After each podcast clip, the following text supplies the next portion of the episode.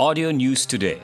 Audio News Today, edisi malam, 15 Ogos 2020. Suruhanjaya Pilihan Raya SPR buat masa ini tidak bercadang untuk memberi kemudahan undi pos kepada pengundi Sabah yang berada di luar negeri seperti di Sarawak atau Semenanjung bagi pelaksanaan Pilihan Raya Negeri PRN Sabah akan datang. Timbalan pengurusi SPR, Dr. Azmi Sharon berkata, bagaimanapun sebarang penambahbaikan hanya boleh dilakukan jika dan apabila ketelusan proses pemilihan dapat dikekalkan.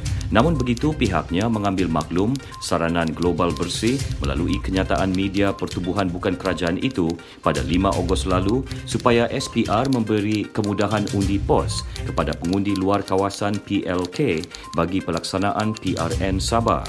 Dalam kenyataannya hari ini, beliau menjelaskan SPR akan terus berusaha memperbaiki proses pengundian pos selain meneroka pilihan alternatif untuk PLK. SPR juga memberi perhatian sewajarnya di bawah pelan penambahbaikan dengan sebuah jawatan kuasa yang dibentuk untuk mengkaji isu berkenaan. PRN Sabah perlu diadakan dalam tempoh 60 hari susulan pembubaran Dewan Undangan Negeri yang diumumkan Ketua Menteri Datuk Seri Panglima Muhammad Syafiee Abdal pada 30 Julai lalu selepas mendapat perakuan yang di-Pertuan Negeri Tun Dr. Juhar Mahiruddin. SPR dijadual mengadakan mesyuarat khas berkaitan PRN Sabah pada Isnin ini bagi membincangkan tarikh penting urusan pilihan raya seperti rit pilihan raya, hari penamaan calon, hari pengundian serta daftar pemilih terakhir diperakui. Kementerian Kewangan bakal mengadakan perbincangan pada minggu hadapan bersama ahli parlimen Sabah dan Sarawak bagi membincangkan cara mengatasi isu berkaitan perbankan di kawasan luar bandar kedua-dua negeri. Timbalan Menteri Kewangan 1, Datuk Abdul Rahim Bakri berkata, ketika ini urus niaga perbankan lebih tertumpu secara dalam talian. Namun sistem konvensional menjadi pilihan masyarakat luar bandar kerana tiada kemudahan akses internet yang baik. Datuk Abdul Rahim ditemui pemberita dalam majlis perasmian mesin pengeluaran wang automatik ATM dan mesin deposit tunai CDM Bank Rakyat di Pitas. Katanya pembukaan lebih banyak mesin ATM dan mesin CDM di daerah Pitas mampu menjadi medium meningkatkan ekonomi masyarakat luar bandar. Dalam majlis itu, Datuk Abdul Rahim dan Bank Rakyat menyampaikan sumbangan berupa bantuan kepada sekolah, bantuan kecemasan pelbagai kategori dan bantuan pesakit thalassemia.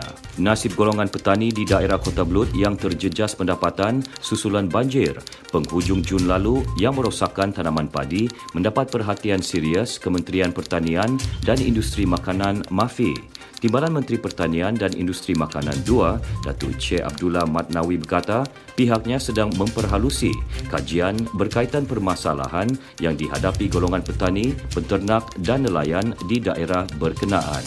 Beliau ditemui media selepas meninjau kawasan perparitan Kampung Tawadakan, Kota Belud.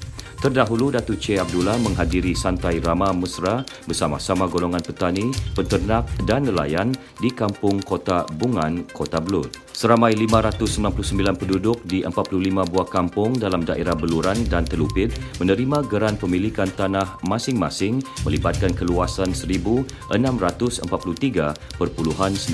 hektar. Majlis penyerahan geran itu disempurnakan Ketua Menteri Kerajaan Sementara Sabah Datuk Seri Panglima Muhammad Syafiee Abdal dalam majlis penyerahan geran tanah di Beluran. Daripada 318 geran di daerah Beluran, sebanyak 107 geran dihasilkan melalui program pengukuran pendudukan anak negeri PANTAS di Kampung Tangkarason manakala 211 geran lain adalah melalui kelulusan permohonan tanah bersyarat geran anak negeri NT yang melibatkan 30 kampung di Beluran. Sementara itu, daripada 281 geran NT di Telupit, 161 geran dihasilkan melalui program pantas di Kampung Berayung, Kampung Mau dan Kampung Taviu. 120 geran lagi ditelupit melalui kelulusan permohonan tanah bersyarat NT yang melibatkan 15 kampung. Dalam perkembangan berkaitan, Jabatan Tanah dan Ukur Sabah telah mengeluarkan sebanyak 17,742 geran tanah di daerah Beluran dan Telupit. Pengarahnya Bernard Liu Chow Min berkata, daripada jumlah itu, 14,715 geran atau 83% merupakan geran tanah anak negeri NT. Beliau menasihati pemilik-pemilik tanah anak negeri agar mengusahakan tanah yang diberi milik dengan sebaiknya dan tidak menjual tanah tersebut. Katanya subsidi dan khidmat nasihat disediakan Jabatan Pertanian Sabah untuk membantu mereka dalam membangunkan tanah. Bernard berkata jabatannya akan terus berusaha untuk memastikan sistem penyampaian perkhidmatan diberikan adalah yang terbaik selaras visi jabatan ke arah penyampaian perkhidmatan yang terunggul.